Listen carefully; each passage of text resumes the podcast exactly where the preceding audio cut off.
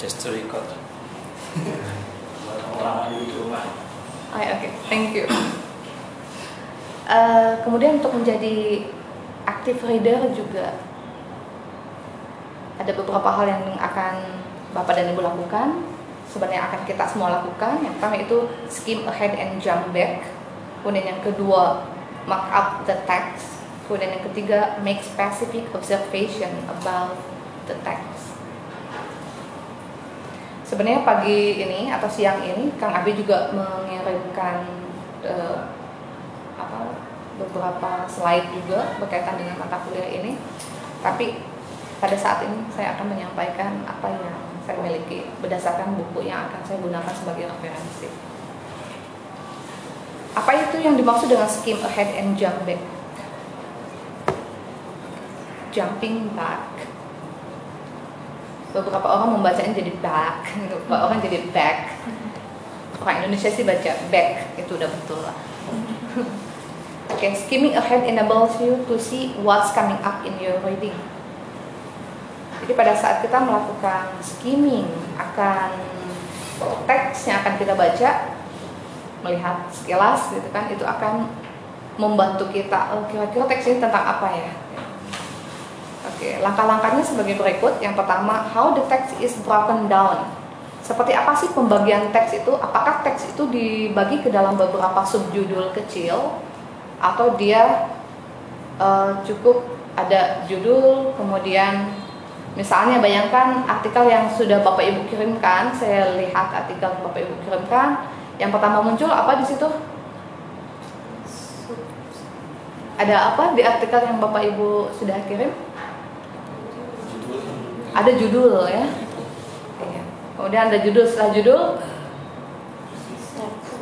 Ada. Ada apa? Abstrak. ya ada abstrak.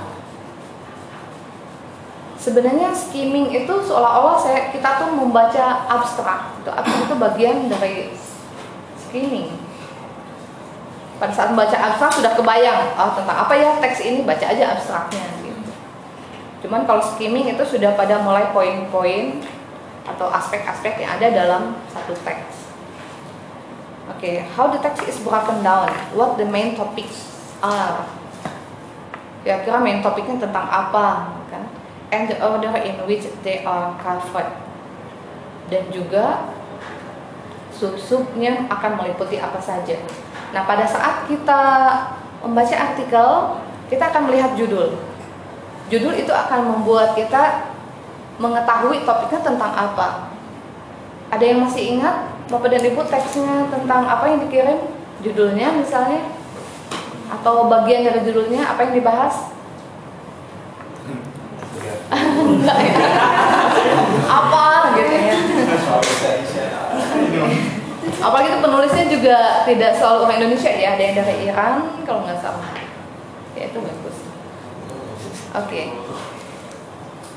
Um, jadi yang Bapak Ibu lihat adalah ada judul. Setelah judul ada abstrak. Setelah abstrak ada apa? Pendahuluan, introduction gitu ya. Oke. Okay. Kemudian setelah introduction ada nomor satu introduction, nomor dua biasanya apa? Nah, kajian teori, theoretical framework atau theoretical review.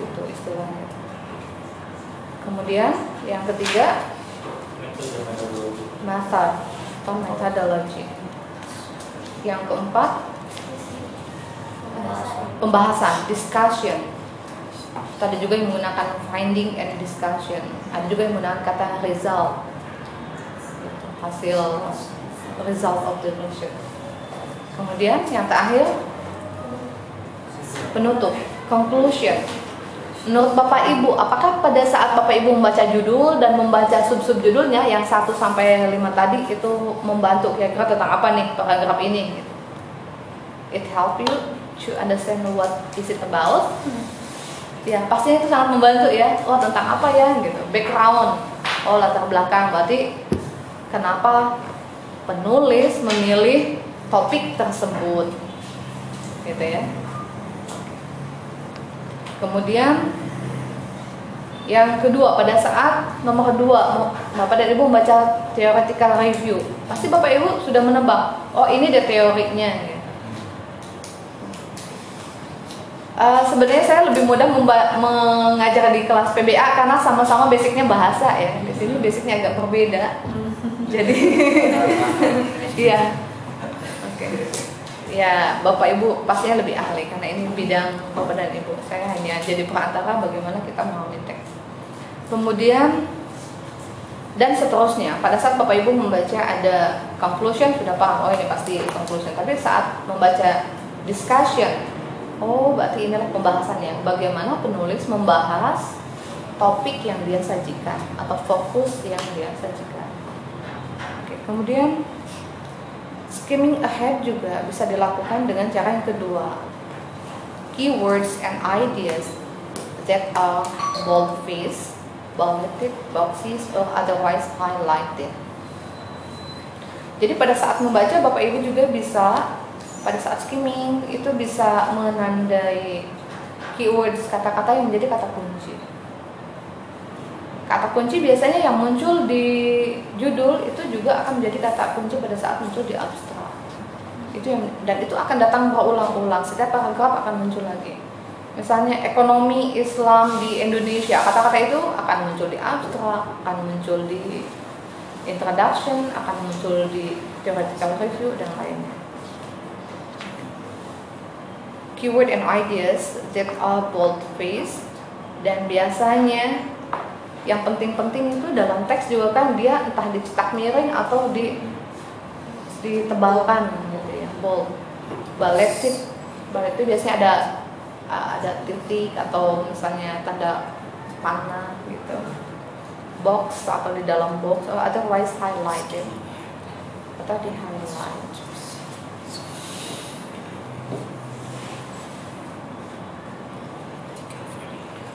hal yang kita lakukan ini supaya pada saat kita membaca terlibat secara mental dan fisik. Kemudian jump back. Apa saja yang ada dalam jump back? Jump back itu kita akan mereview the summaries, heading, and highlighted information in the text. Jadi sebenarnya ini berurutan. Pada saat kita melakukan satu dan dua, mengecek seperti apa pembagiannya. Oh, pembagiannya ini sudah sangat jelas. Ada introduction, ada theoretical review, kemudian ada discussion, kemudian ada conclusion. Itu membuat kita paham kedudukan posisi teks dan paragraf. Oh, paragraf ini akan bercerita tentang discussion, pembahasan. Yang ujung-ujungnya adalah result atau hasil penelitian. Oke, kemudian nah di jump back itu kita akan mereview apa yang sudah kita tandai.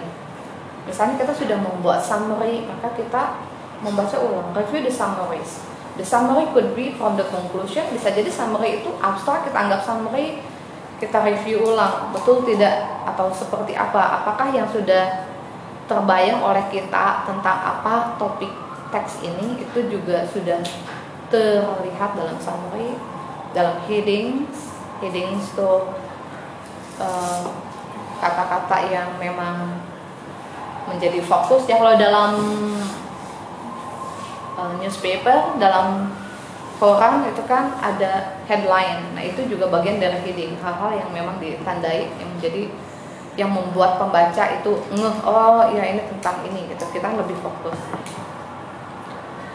and highlighted information in the text dan teks-teks yang juga di highlighted. Kemudian uh, jump back itu berfungsi untuk help solidity in your mind the ideas and information you just read.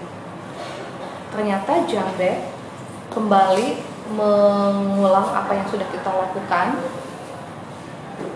pada skimming itu juga membantu kita untuk menegaskan pemahaman kita tentang teks yang kita baca idenya, informasinya. Jadi semakin yakin, oh ya ini tentang ini.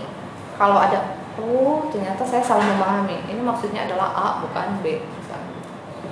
Kemudian how each idea fits into the whole, how ideas and information are connected.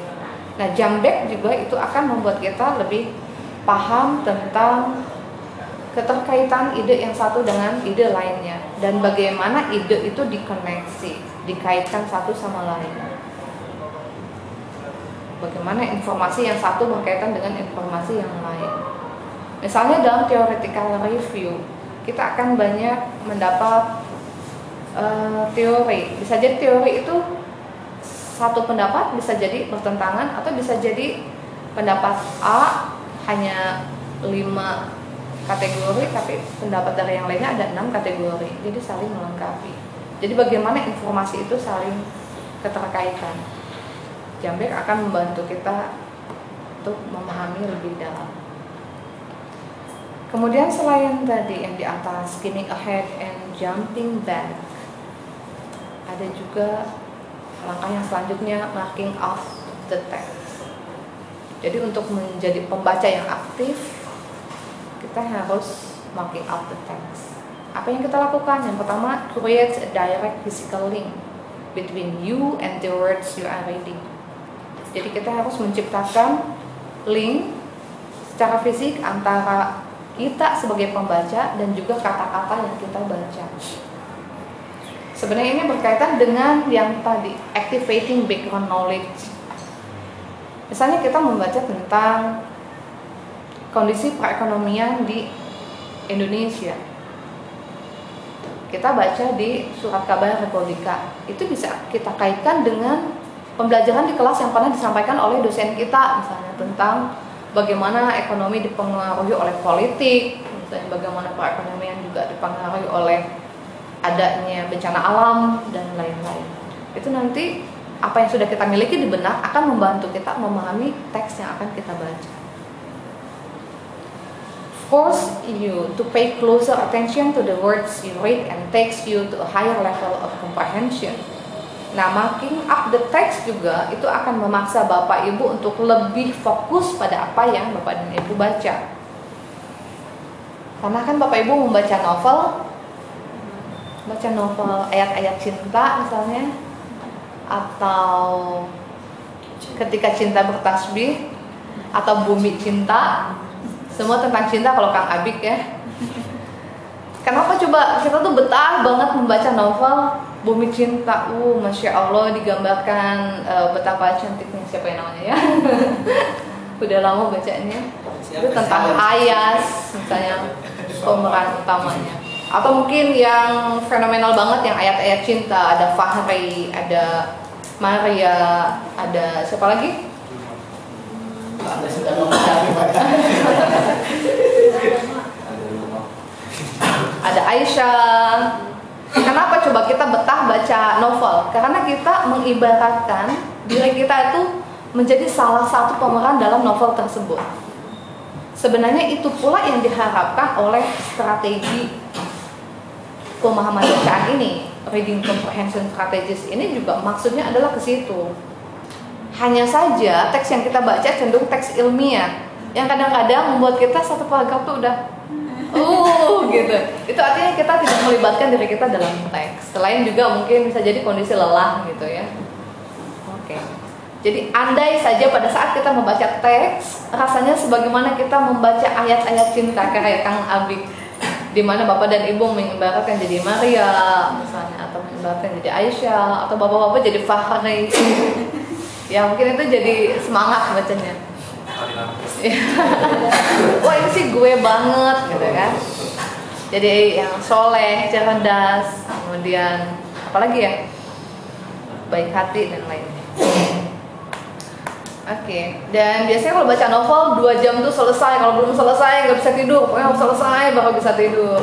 Dan nanti ke bawah mimpi. Oh, andai bapak dan ibu membaca teks kejadiannya seperti itu keren banget melanglang buana di dunia perekonomian apa yang terjadi kenapa ekonomi Islam sulit untuk maju misalnya misalnya bapak dan ibu jadi pahlawannya di situ yang bisa membangkitkan perekonomian Islam kemudian uh, ada tiga strategi to mark up the text. Tadi kita sudah jelaskan mark text ini strateginya. Yang pertama highlight or underline keywords and ideas. Jadi kalau baca itu enggak baca duduk udah selesai. Kalau kalau yang dibacanya majalah majalah ayah bunda misalnya kalau ibu-ibu atau majalah Sabili masih ada nggak ya Sabili? Ya mungkin kita kita nyantai. Tapi kalau misalnya artikel yang kita dituntut untuk paham, kita dituntut untuk menulis artikel yang sama, yang mirip, yang sejenis, itu mau tidak mau kita butuh fokus. Cara untuk fokus memahami highlight, underline, digaris bawahi hal-hal yang penting. Kan ada major ideas, ada minor ideas. Ada ide utama, ada juga ide yang bukan utama, supporting ideas. Jadi penjelasan yang mendukung ide utama. Itu tidak usah kalau misalnya yang ide pendukungnya di highlight, pas dilihat ulang satu artikel ada highlight semua, semua penting gitu kan. Padahal yang lainnya itu supporting idea. Jadi ide utamanya saja yang ditandai. Kemudian yang kedua, strategi kedua untuk markup the text adalah cycle and define any unfamiliar words or phrases. Dilingkari kata-kata yang kita masih unfamiliar, kita enggak nge apa ya, asing. Misalnya istilah apa dalam perekonomian yang masih asing?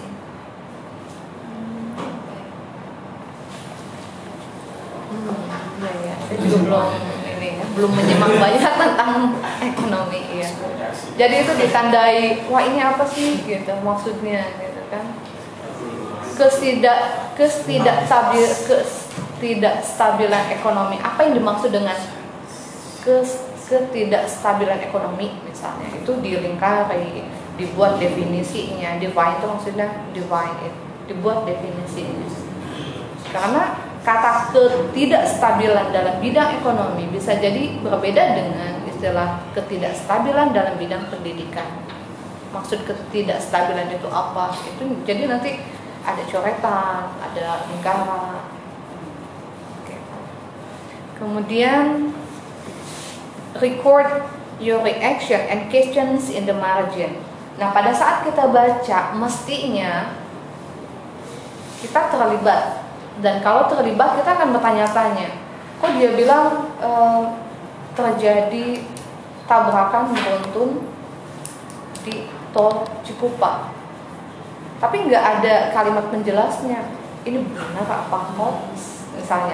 Nah pertanyaan itu itu di garis bawahi kemudian ditandai benar apa hoax? Kok nggak ada penjelasan yang detail? Penjelasan yang logis yang bisa mendukung pernyataan tersebut Oke, nah tadi kita membahas tentang highlighting and underlining key ideas.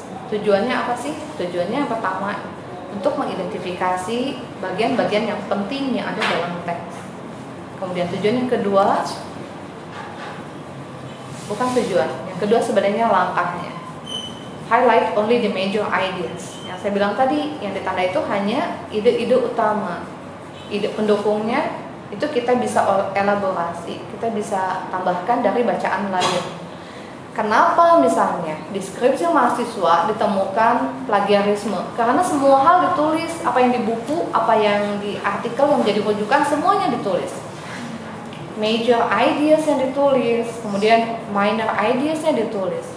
Padahal mestinya yang ditulis adalah major ideas, kemudian minor ideas, supporting ideasnya itu diungkapkan dalam bahasa sendiri kalau sama kan akhirnya tercek plagiarisme. Padahal ketentuannya adalah similarity-nya harus di bawah 20%. Kalau di atas 20% harus direvisi. Dan revisinya berarti akan hard revision, revisi yang cukup berat. Nah tadi ada cycling unfamiliar words, kita juga akan melingkari kata-kata yang penting. Berarti nanti artikel yang Bapak Ibu temukan dan pilih untuk disajikan di kelas, itu nanti di print out untuk mempermudah Bapak dan Ibu melalui tahapan ini. Oke, okay, don't sit down to read without dictionary by your side. Jadi jangan duduk membaca tanpa ada kamus di samping kita. Nah, zaman sekarang handphone selalu kita bawa, jadi download kamus supaya lebih mudah. Kalau kamus yang manual, biasanya kita agak riuh bawanya ya, sering lupanya gitu. Dan teman-teman, ih gaya banget kamu gitu bawa-bawa kamus. kayak iya aja misalnya. Kita biasanya iya udah nggak usah. Ya udah kalau bawa HP kan mereka nggak tahu kita lagi belajar. Mereka taunya WA-an kali. Padahal kita lagi khusus baca teks oke kemudian nomor dua try to determine the meaning of the words as best as you can from its context.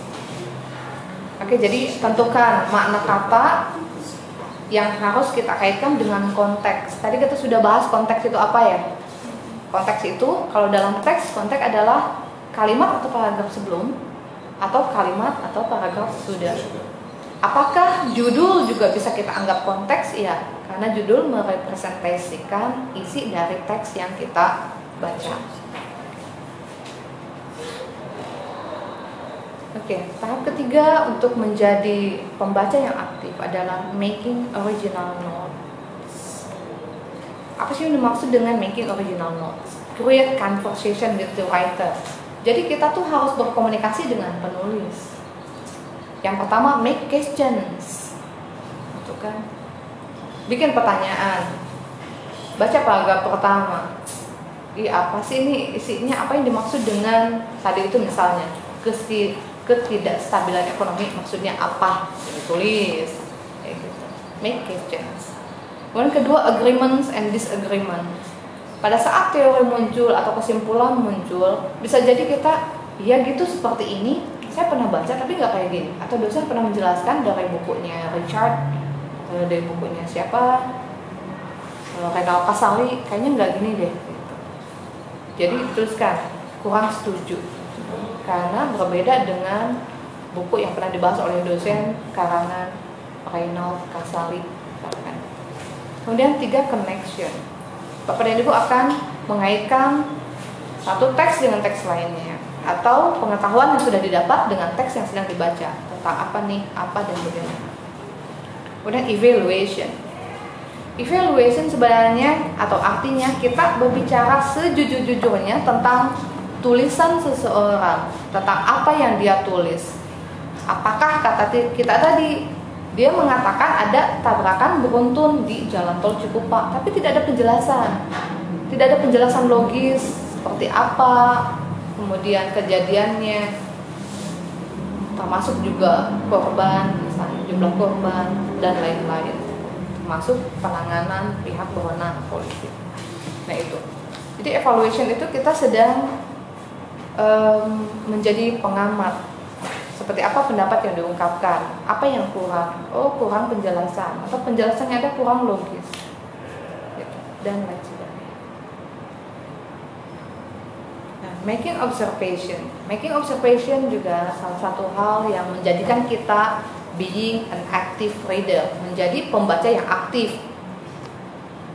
Lead you making observation atau membuat observasi, mengamati akan membawa kita to logical inferences about what you read. Akan menggiring kita kepada inferences yang logik yang logis. Apa sih yang dimaksud inferences? Inferences are conclusions based on reason fact or evidence.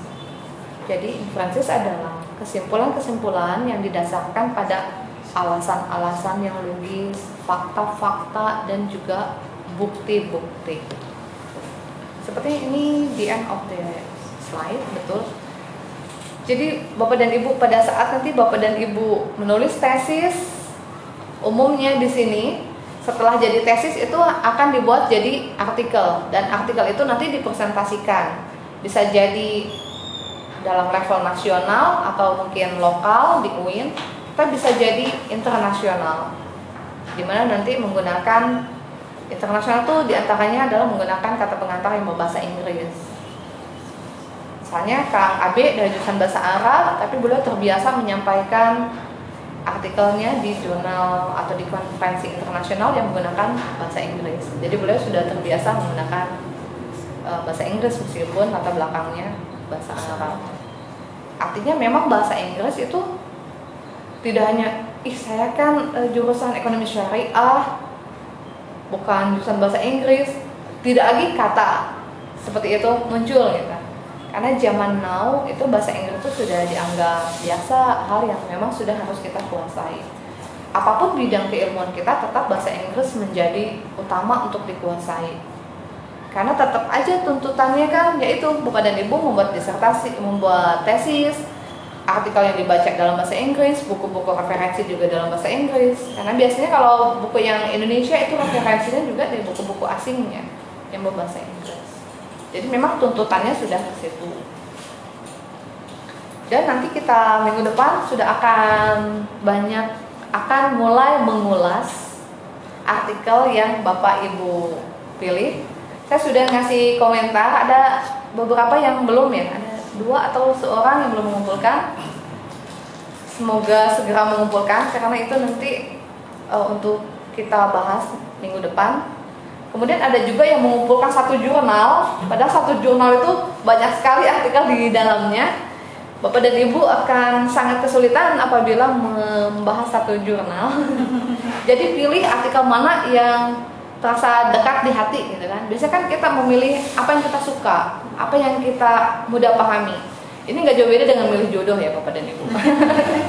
memilih jodoh juga kan kita kan memilih yang kita sukai, yang bisa memahami eh, kata-kata uh, kita dan bisa kita pahami, yang komunikatif, yang ada apa istilahnya? Chemistry. Yang ada chemistry. Oh tidak ada chemistry satu ke barat satu ke timur. Nggak nyambung wah ini bukan jodoh nih gitu kan? Begitu pula pemilihan artikel. Begitu pula pemilihan judul tesis. Ada judul-judul kayaknya berat banget sih. Aku merasa berat nih kalau judul ini gitu. Pembimbing pembimbing akademik udah ngasih pilihan kayaknya ini bagus nih ini belum pernah dibahas sama kakak-kakak kelas kalian. Ini, ini bisa kalau kalian mengajukan judul ini akan langsung di ACC tapi kalian merasa jauh gitu kan. Ini berat coba baca teorinya. Ya susah eh di ini dipahami itu cari eh yang lain gitu.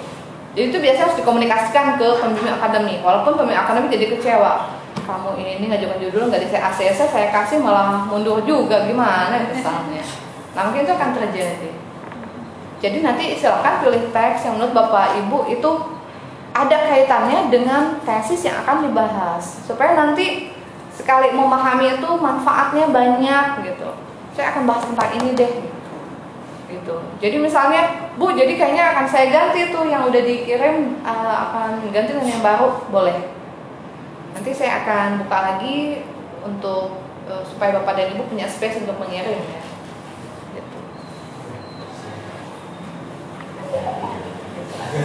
Nanti untuk ke depan uh, saya akan kirim apa yang harus Bapak Ibu lakukan dengan teks yang sudah Bapak Ibu peroleh. Saya akan kirim panduannya. Gitu. Nanti ada instruksi dan panduannya via Google Class. Oke, sejauh ini ada yang ditanyakan? Abi, I think you have to stop. Yes.